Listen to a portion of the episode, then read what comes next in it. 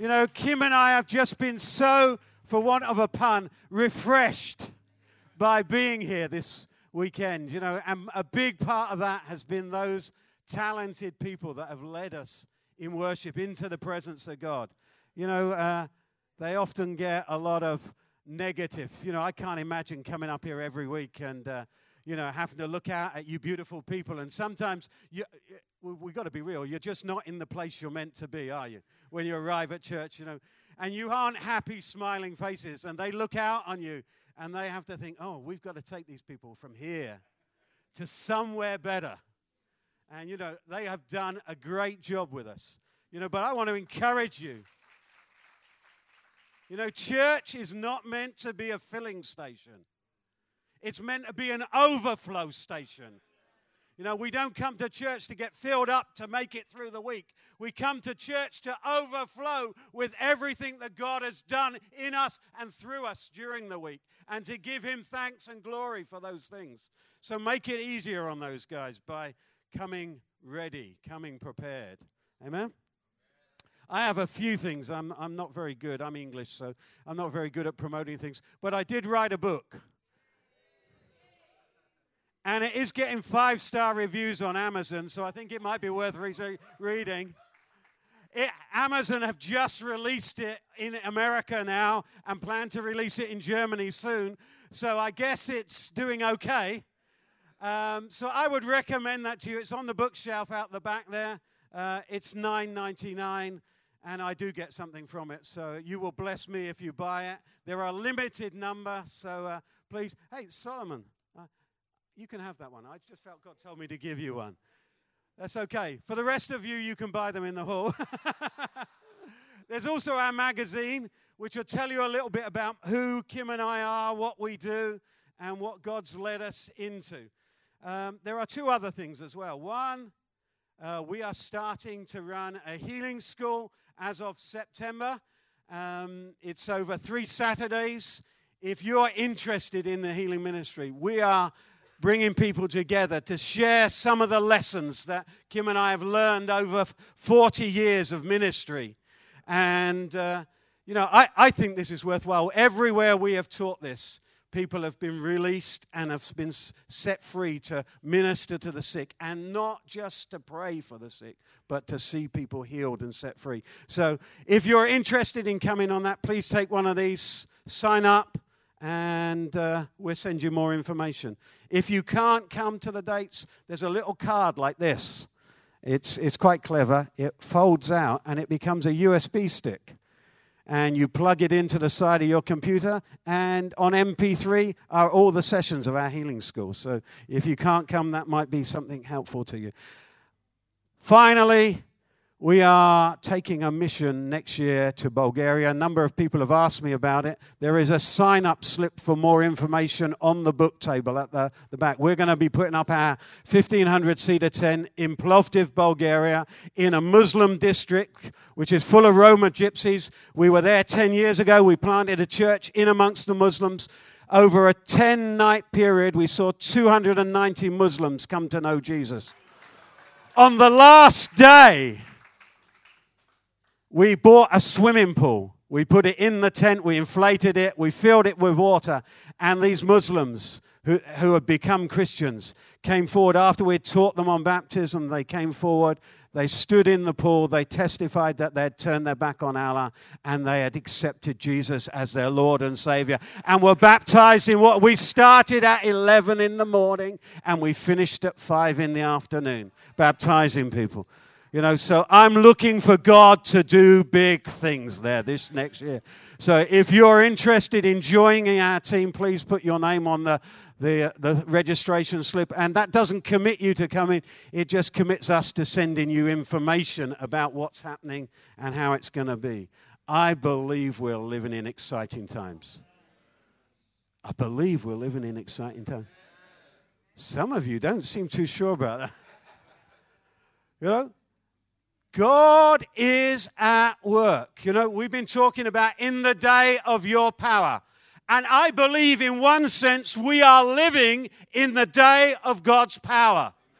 You know, we can pray for revival and we can pray for outpourings in a way that we've seen in this nation before, but I believe since the day of Pentecost, we have been a people who are living in the day of God's power.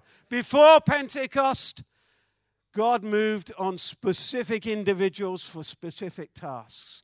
From the day of Pentecost, He poured out His Spirit on all that have come to know Him. You know, he wants us to be a people of power. He wants us to uh, see miracles as a normal part of life. You know, these are significant times, but we have choices to make.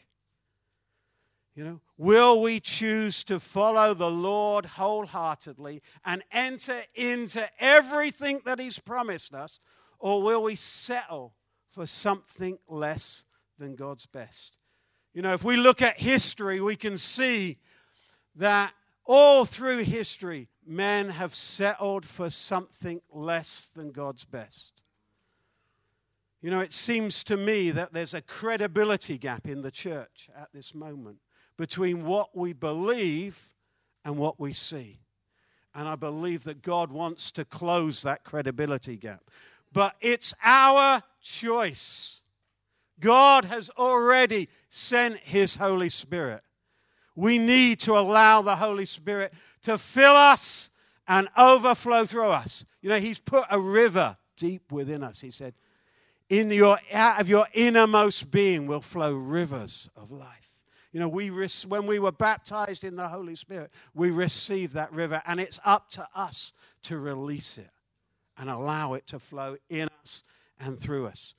You know, the children of Israel came out of Egypt and they walked through the desert and they arrived, and there were two tribes. The Canaan, what, who was it? There was the, let me just have a quick check. The Reubenites and the Gadites and the half tribe of Manasseh got to a place and they looked at the land and they said, This land is good enough for us.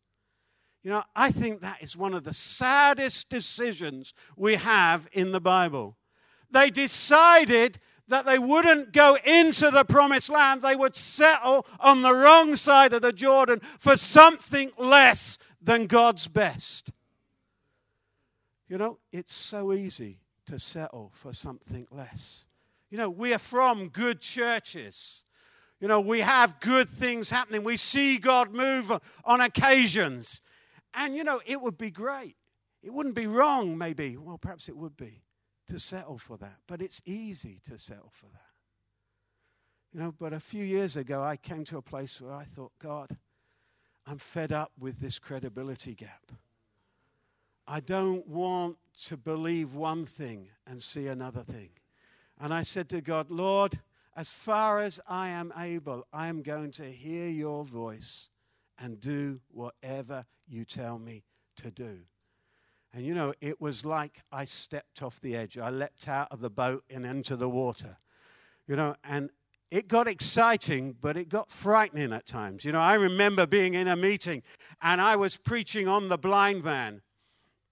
And uh, you know, I, I, I, had heard another guy preach this sermon, and I thought, I can do that sermon justice, you know. Uh, I thought I could do it more justice than he did it. So, you know, and what was the last thing the blind man heard before he got his eyesight back? And the preacher went, so I preached this, and I said, you know, this was, and uh, I, I said, you know, this was what, what happened. And then we're praying for people at the end of the meeting, and the lady comes forward and she's got tunnel vision. She says it's like looking through straws or pinholes. And I'm praying for her, and God says to me, What are you doing, son? I said, I'm praying, Lord. Please don't interrupt. He said, Why are you praying? I said, Because that's what we do. We lay our hands on the sick and we pray for them. He said, Did I tell you to pray for them? I said, Well, what did you say? He said, I told you to heal the sick. He said, You preached it. Now do it. I said, Excuse me? He said, he said, Well, you preached it. Do it. I said, What? Do what? He said, Spit in her eyes. I am now wondering, did I brush my teeth this evening? I'm blowing on my hand to see whether my breath smells. Kim will tell you that I'm quite challenged directionally, and I'm looking and I'm thinking, um, if I spit, can I get it in her eyes? You know, I'm looking and I'm thinking, it would look really bad if I hit her forehead or a cheek. Uh, you know. So I did what all good pastors do at this stage. I put my hand on her head, prayed for her, and sent her back to her seat. I'm closing the meeting, and she's. And God said, I thought you said you would do whatever I told you. He said she could live like that for the rest of her life because you haven't done what I told you to do. Now I'm more frightened of God than I am of what people might think. And I went over to her and I said, Excuse me, you're not healed, are you? She said, No, I'm not healed. I said, uh, I didn't do what God told me to do. She said, Well, you just better do whatever God told you to do. I said, I think you need to know what God told me to do. She said, I don't care, just do it. I said, I'm going to tell you what God told me to do.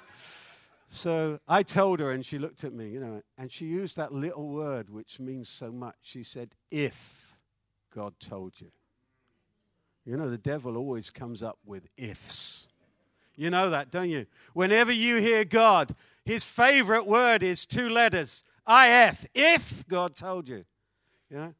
And I, I looked at this woman and she said, If God told you, you can do it. And I still didn't trust my aim, so I spat on my thumbs and I rubbed it in her eyes. Nothing happened. I am devastated. I closed the meeting. We get called out by the caretaker of the, the building. The ladies' toilets have been vandalized. One of the cubicle doors has got a big hole in it. Now, this lady wasn't a small lady, she was quite generous. And uh, I imagined that she went into the toilet so angry at me spitting in her eye that she kicked a hole in the door. And uh, we went home and we were feeling quite depressed. Well, I was.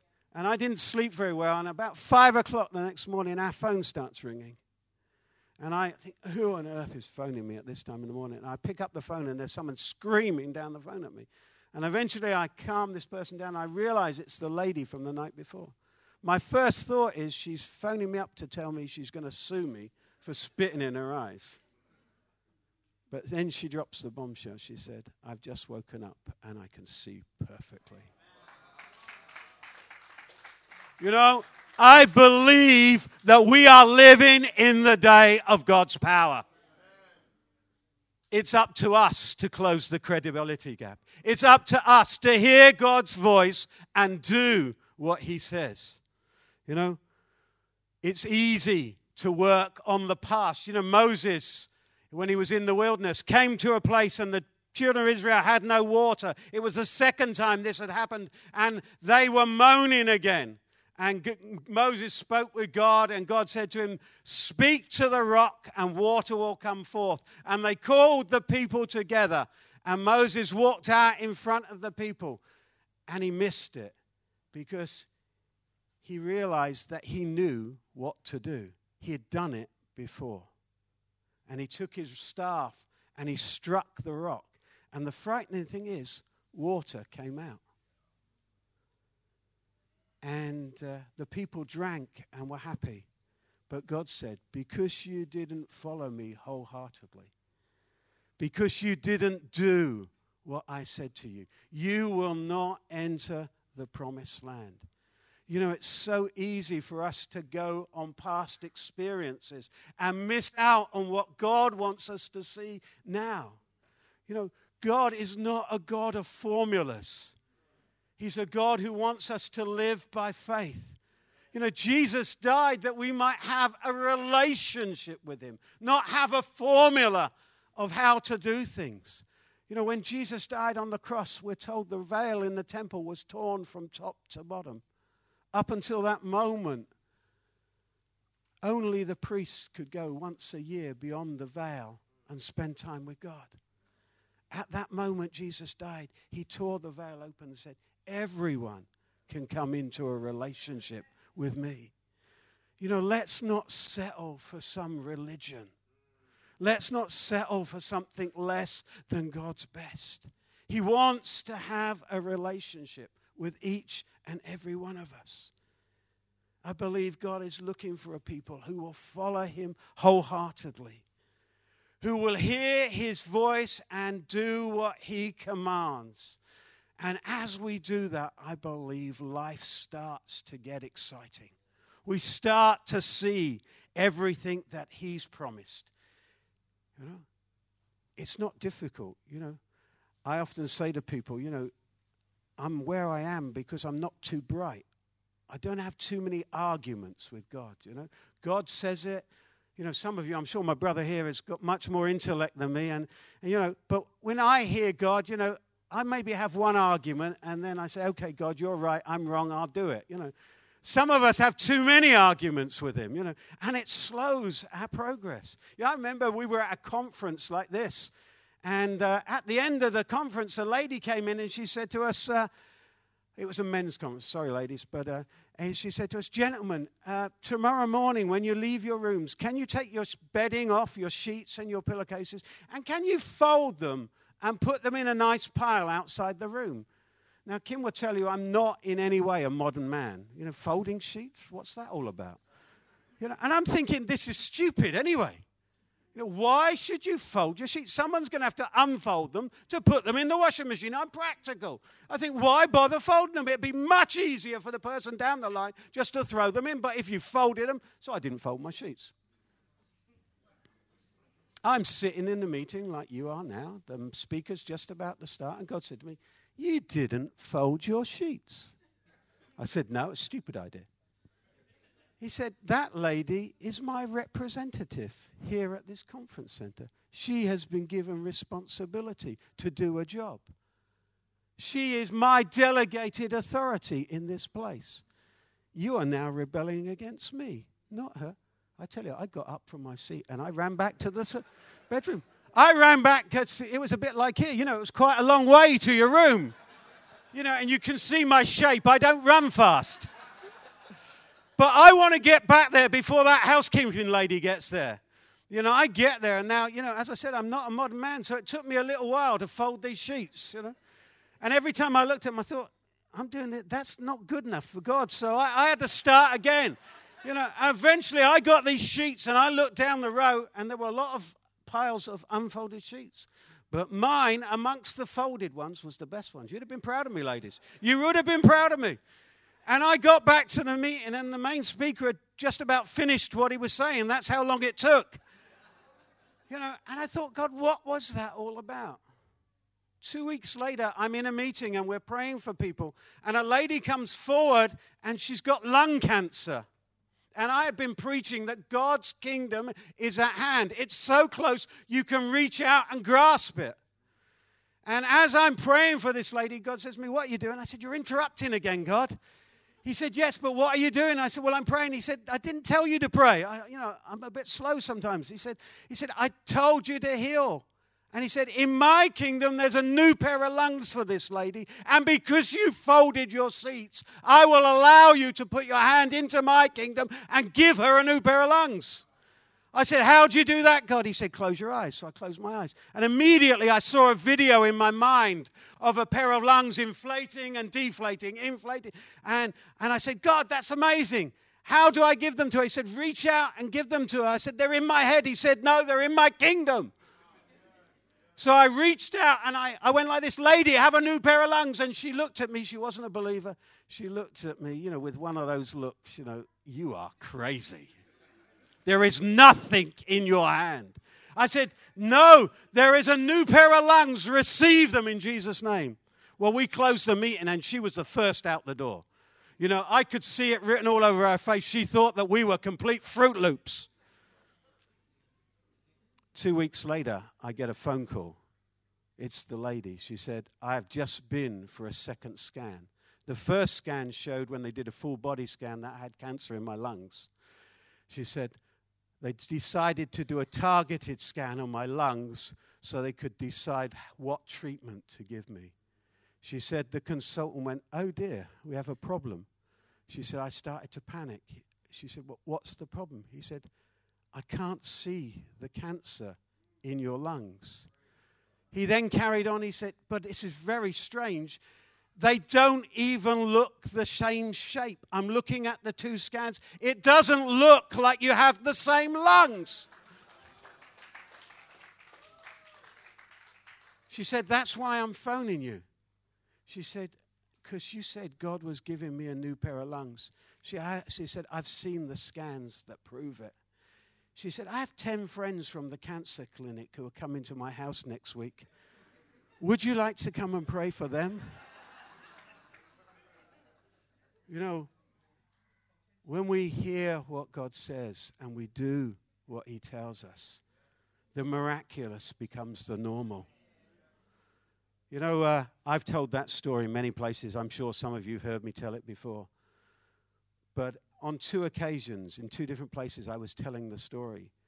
And two other guys came up to me who were at the conference. They both said something like this They said, We were sat in the main conference hall, and we heard this voice say, You didn't fold your sheets. Both of them said to me, We ignored the voice. What would God have allowed us to do if we had gone back and folded the sheets? You know, I believe that God sets tests up for us to see whether He can trust us with His power. He has given us His Holy Spirit. We have everything we need, but we need to be a people that He can trust.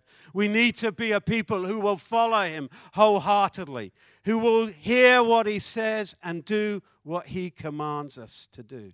You know, Romans 8 19 tells us that all creation waits eager, with eager longing, for the children of God to be revealed. I believe the trees around this are looking for you to be revealed as a true son and daughter of the living God. As men and women who don't just sing about a God who works miracles, who makes a way, who is light in the darkness, but bear the family likeness. Do you bear the family likeness this morning?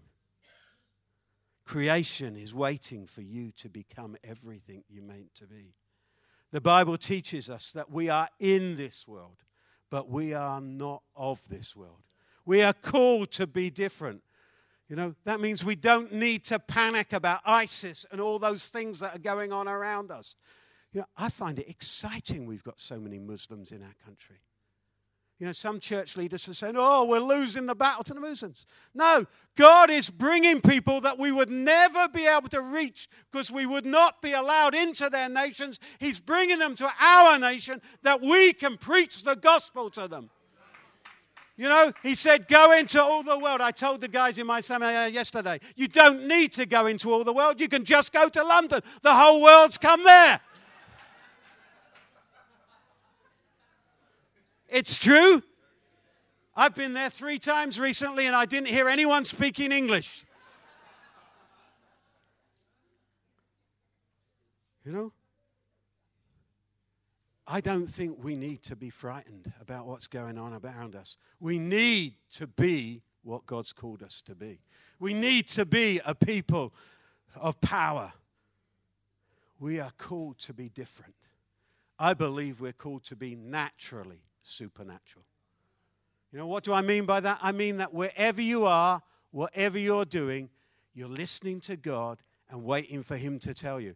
Some of you heard it, but it's worth telling you. I was coming out of McDonald's, you know, and it was a basement McDonald's. And we were walking up the stairs, and there was an old man. He was bent over at his shopping, and every step he took up the stairs, he went, Oh, oh. And I said to my friend, the scripture went through my head. You know, Jesus went around doing good.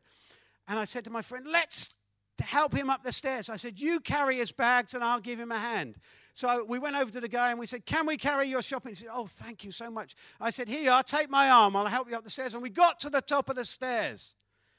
And I heard this voice in my head and it said, You got it half right. I said, Excuse me, God, I got it half right. What are you talking about? He said, You got it half right. I said, What? He said, What does that scripture say? It says, Jesus went around doing good. And he said, And the rest? And healing all who are oppressed of the devil. So I said, God, you want us to pray for this man outside McDonald's? He said, Yes. I said, But we're not in church, God. He said, I didn't pray for many people in church either. So I said to the man, I said, Excuse me, can we pray for you? He said, looked at us, he said, outside McDonald's. I said, I learn quickly sometimes. I said, Yes. Jesus didn't pray for many people in church. He said, Okay. And he started to walk off down the street. I said, Stop, come back. He said, What do you mean? I said, I want to pray for you. He said, Well, you can. I said, No, I want to lay hands on you and pray for you. He said, Outside McDonald's. I said, Yes. So he's bent over like this. My friend's got his shopping, and we both lay our hands on him. And we start to draw a crowd. You know, and there's two big guys, you know. We're not muscular, but we're big. and I can see what this crowd's thinking. They're thinking these guys are mugging this bloke. You know, they're going to knee him in a minute and run up the road with his shopping.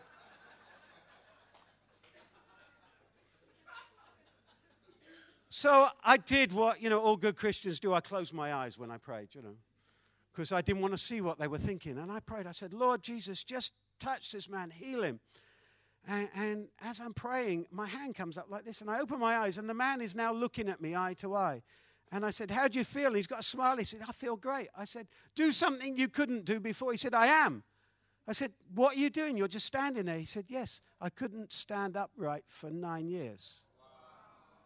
And there outside McDonald's, God healed him.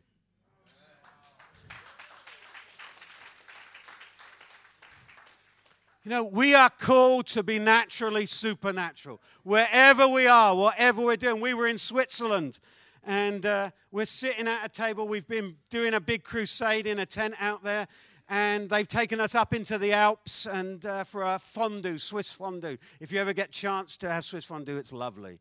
Uh, and we were in this tiny restaurant which was crammed full of people, and the waitress, every time she came to our table, just stared at me. And you know, when people are staring, you, you sort of look. Is she staring at me? Yes, she's definitely staring. And I said to my friend, I said, why does that woman keep staring at me? He said, I think she fancies you. I said, get real. You know, look. i have lost two stones since then, so I'm a little bit, you know, better. But, uh, you know, I said, get real. She doesn't fancy me. There's something else going on here.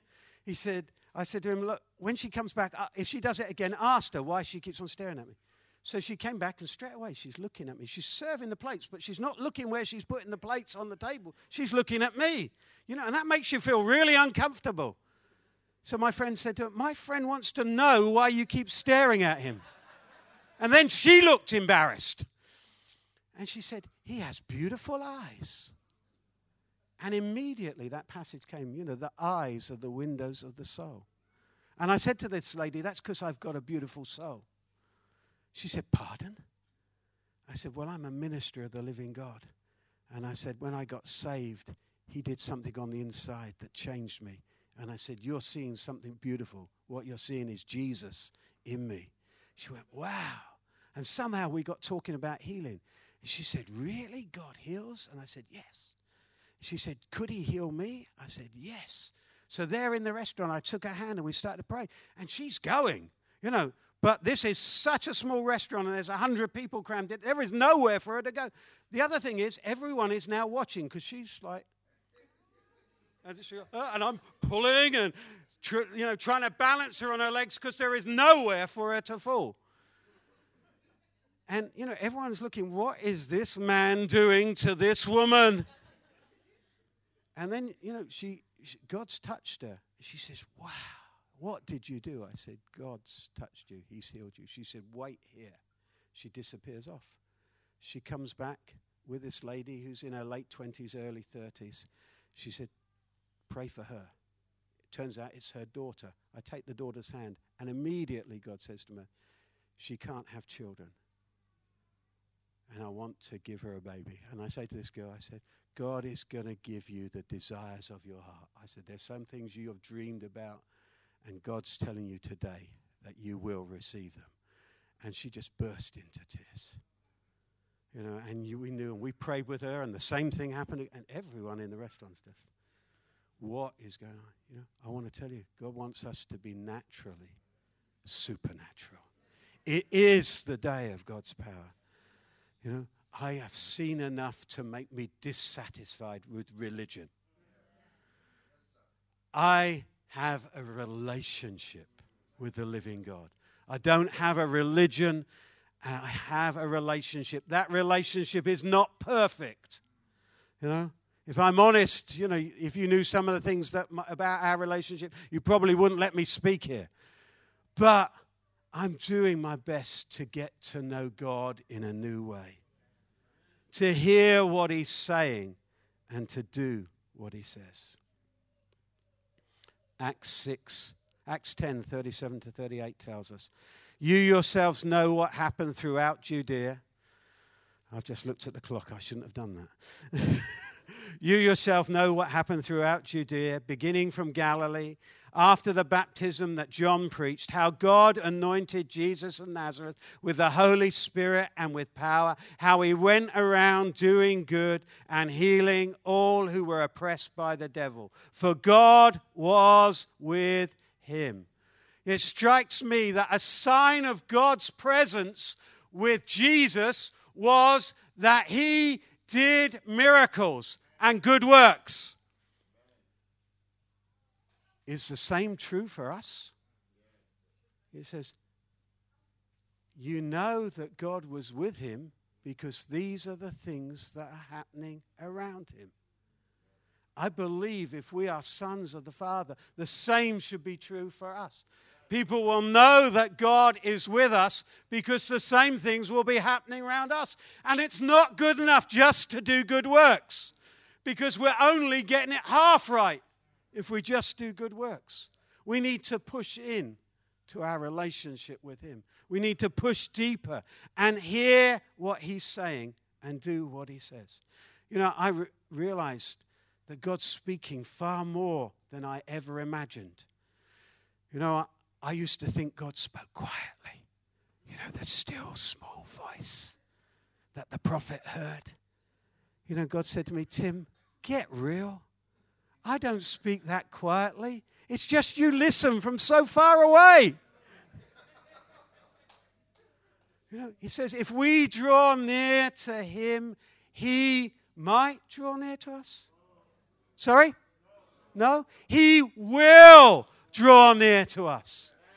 If you have a credibility gap in your life, I want to suggest to you this morning that is caused by the distance in your relationship with Jesus. And I want to encourage you this morning draw near. Because as you draw near to Him, He promises that He will draw near to you. You know, I heard a guy preach on it. He said, in the Greek, it literally says, He will run to you. If you take a step towards Him, He will run towards you. You know, God wants us to have a relationship that refl- means that we reflect His glory here on earth. You know, as you read through the New Testament, you can't help but be impacted by the level of supernatural activity that's going on. Healings, miracles, dreams, visions, trances, supernatural transportation. I want to get into that one. I spend too much time in airports. I'd like to just, you know, I heard of a guy that walked into the toilet at the airport, came out, and he was in China. I thought, I want that, Lord. I don't want the nine hour flight. And he actually got, he thought he dreamt it because when he went back in the toilet, when he'd finished his ministry in China, he went back in the toilet, he turned up in Heathrow and he was up there at the same time, still waiting for his plane to go wherever he was going. But then somebody said to him, When are you coming back to China? He said, I don't think I've ever been to China. They said, Well, we've got your business card. And you came, you know. I thought, I would like that supernatural transportation. Angelic visitations, jailbreaks. Well, that might be helpful in the future.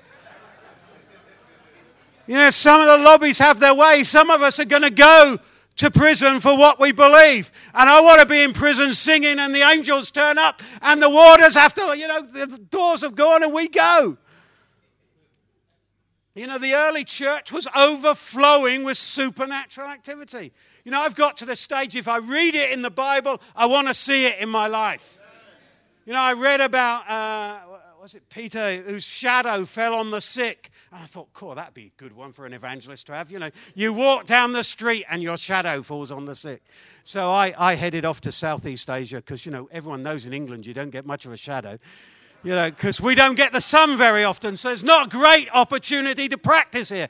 So I'm out there, and everywhere I go, I say, I'm here because, you know, I'm practicing my shadow ministry. Nothing happened.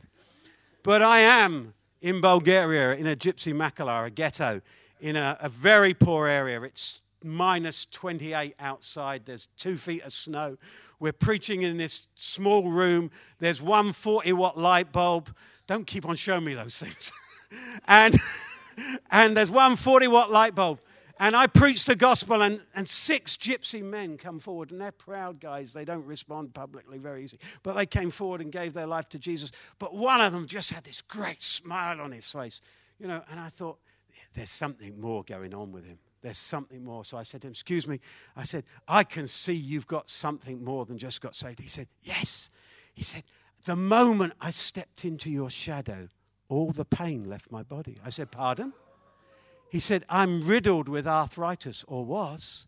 He said, But the moment I came forward for salvation, he said, I st- stepped into your shadow and all the pain left my body. It was a 40 watt light bulb. You could barely see the shadow. I said, Why?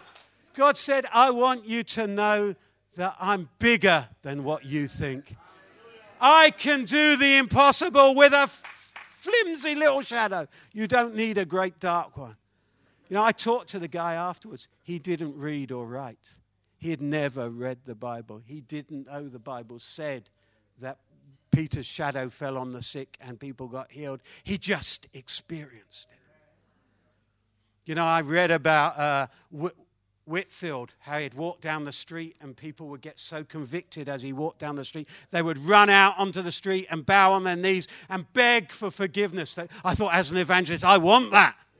If you did it for him, God, do it for me. God said, It can't happen. I said, Why? He said, You never walk anywhere. You know, God's very practical. So I decided I was going to walk to church every Sunday. So I started walking to church. And I arrive at church and I'm at the front setting up the lectern and everything. And there's a voice at the back and a bit of a commotion going at the back. And then I hear this voice, It's all his fault. And I, I think, What's going on? And I see this woman at the back and she's pointing at me and she's going, It's his fault. I said, Excuse me, madam, what's my fault? I don't think I know you. She said, It's your fault, I'm here. I said, Why? She said, You've walked past my house the last few Sundays. She said, Here's the miracle. She said, You look so much like an angel, I had to follow you and see where you were going. And she followed me to church and she got saved that Sunday morning. It is the day of His power. Do you believe it? Because I believe your expectations will dictate what you see and what you see God do through you.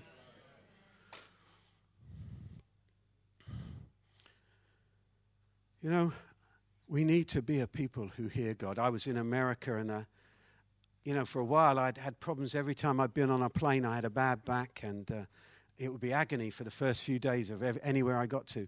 And I'm at a church in America and I'm in their prayer room, which is prayer room. It was a house in, in the grounds, you know, very nice. Waterfall, the whole works in there. You know. But I'm praying. And this man walks over to me, well, a young man walks over to me, he said, uh, Excuse me, do you have a problem with your back? And I said, Yes, I do. How do you know? He said, Well, I was praying in my dormitory room. And he said, God told me to get up and come to the prayer room because there was a blonde haired man there who had problems with his back and he wants to heal you. And I thought, wow, God. And he prayed for me and the problems with my back ceased. And I've not had problems on a plane since. You know? Because he was willing in his day to spend time talking to God. And not just hear God, but do what God said. You know, I believe many of us hear what God's saying, but then we forget it. We don't do it. You know, he took the time to come from his room to the prayer room. It was probably a quarter of a mile walk, it was a big complex. But he took the time to find me and pray for me, and God healed me. You know, I believe that God wants to talk to all of us like that. He wants us to be a people who are moving in power. He wants to talk much more than we imagine. I'd encourage you talk to God as often as you have space. And you will find that He will talk to you. You know, conversations are a two way thing. We often come to God with our shopping list. And then when we finish our shopping list, we get up and walk away. You know, if I talked to my wife like that, I think we'd soon have some problems in our house. You know, if I came home from a trip and said, Here's my washing, get it washed and ironed, I'm going away in two weeks, and do this and do that and do the other while I'm here, and I didn't give her a chance to talk, and then she's looking at me, I said, Just get on with it, woman. You know, how do you think she'd respond? Yeah, often that's our prayer life. Get on with it, God. Why haven't you done it, God? Don't you love me? Oh, have I hit a raw nerve with some of you? I think he's saying, Don't you love me if you're talking at me like that? I'm the living God. And if my son talked to me like that, he'd get a clip round the ear, I tell you.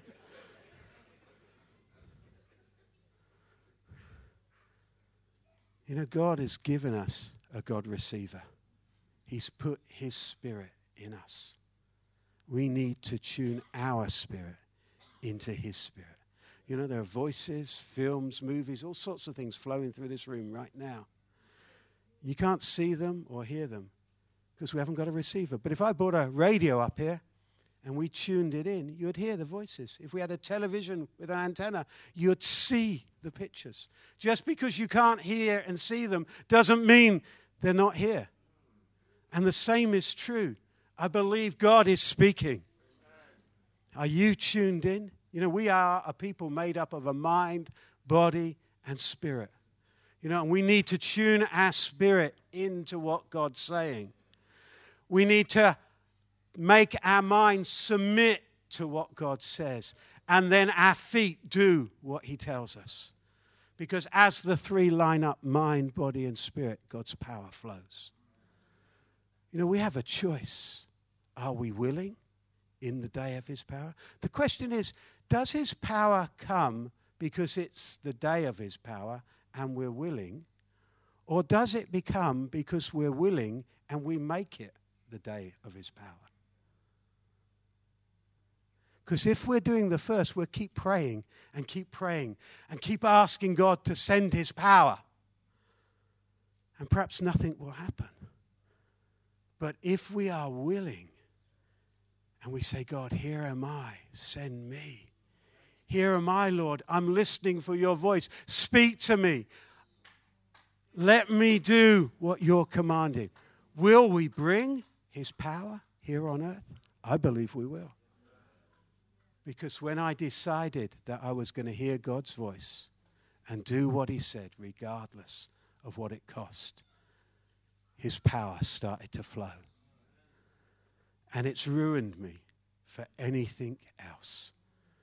I need to see the real Jesus in working in me and through me. And I hope you're here because you want to as well. And it's not that difficult. I'm not a well educated guy. You know, I'm just a guy who's chose to hear what God said and do what he said. And you know, if you buy the book, you'll see all the other stories, the things that God has done with us you know, and I feel privileged, but I also feel hungry and thirsty for more because I've not seen all the stories in the Bible happen in my life yet. But I know enough to know that if God did it then, He'll do it again now. Amen? God bless you.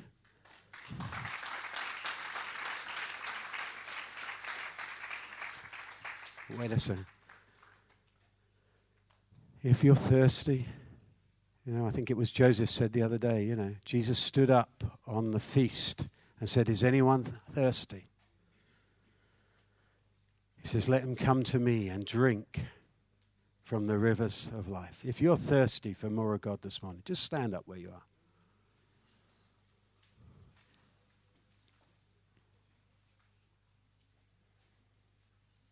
You want to see that credibility gap closed, then we need to mean business with God. You know, we can't do the same things and expect to get different results.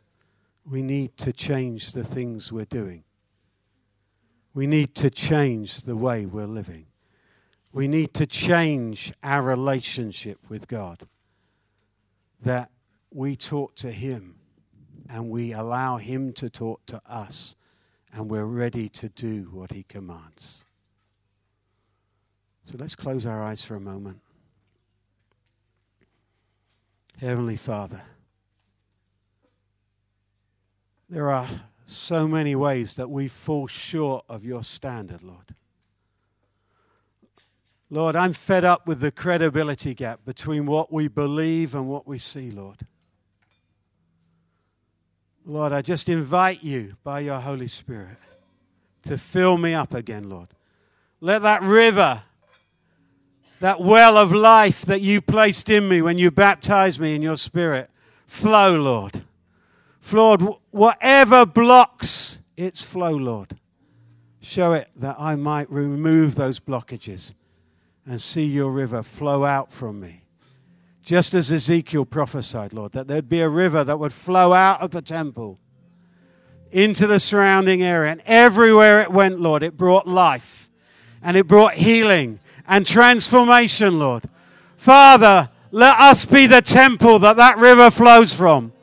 Let us be the people that bring about life and transformation, Lord, and healing. Father, we want to bear the family resemblance, Lord. We say, Here we are, Lord.